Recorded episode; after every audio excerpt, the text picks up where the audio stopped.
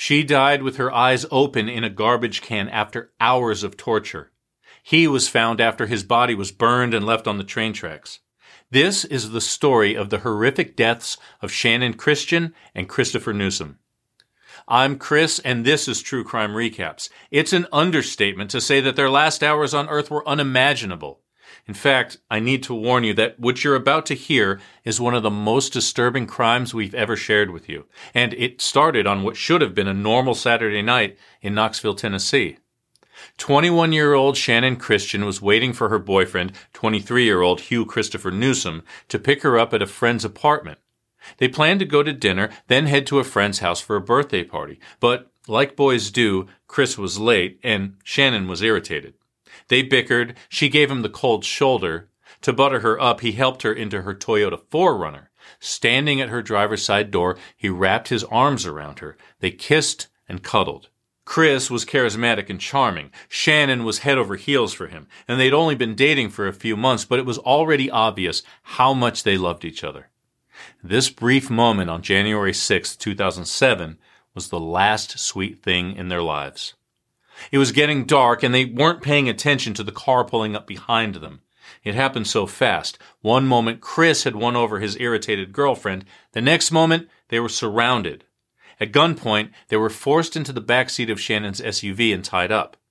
Lemaricus Davidson, his half brother Letalvis Cobbins, George Thomas, and Eric Boyd got behind the wheel and took them to Lemaricus's house on Chipman Street.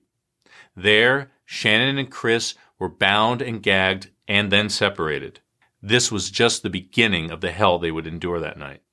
Chris was raped. The evidence found on him didn't point to a specific person in particular, but it did confirm that he was raped by at least one of the men. After that, he was dragged out of the house barefoot.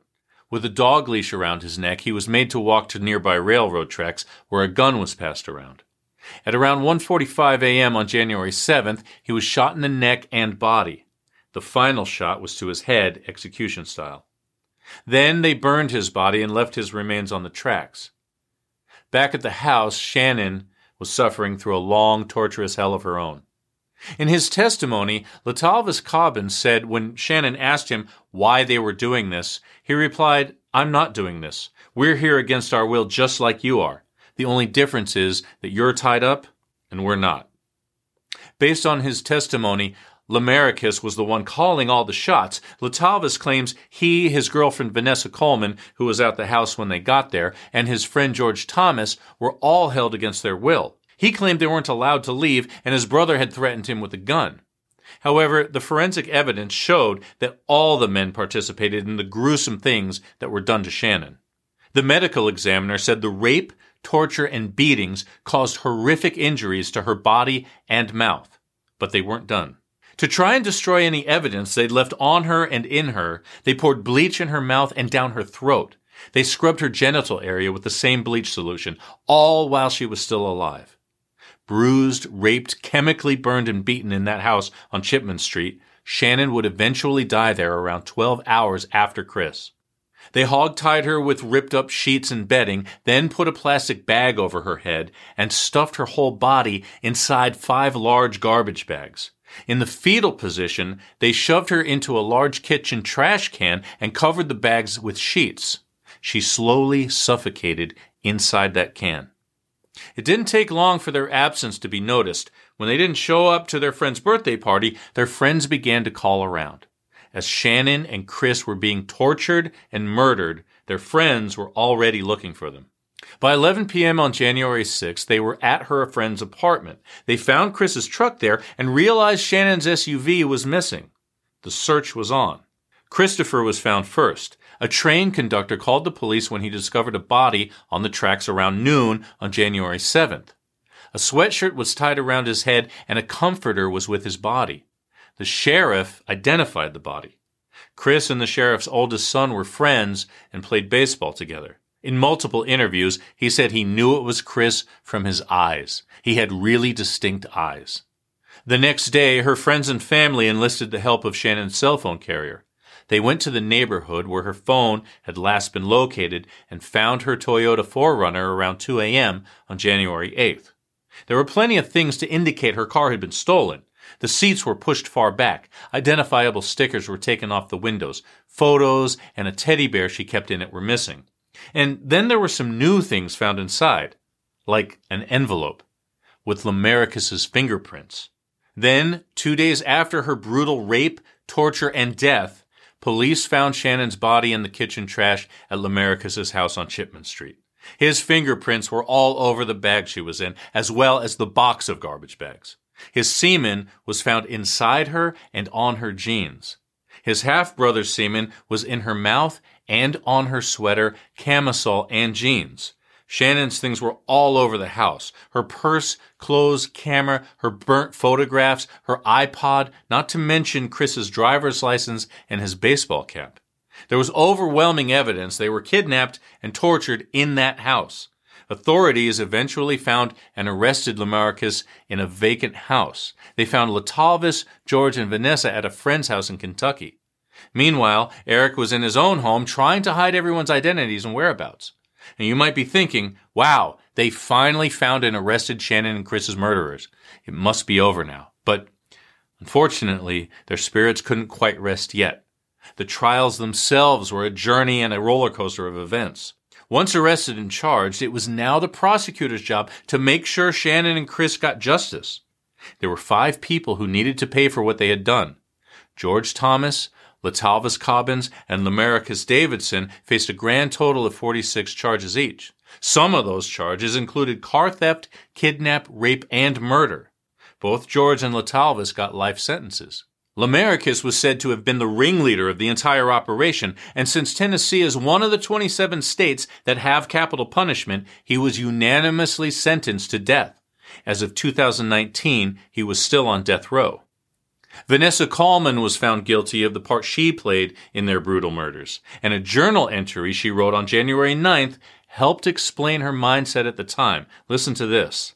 Last night was one of a kind. We stayed with a crackhead that is cool as hell. It snowed a little bit, but it's already melted. Let's talk about adventures. I had one hell of an adventure since I've been in the Big TN. It's a crazy world these days, but I love the fun adventures and lessons that I've learned. It's going to be a long, interesting year. The end. How interesting is your life? I bet it won't compare to mine because I love my life. She got 35 years in prison, but because of overcrowding, she's been up for parole.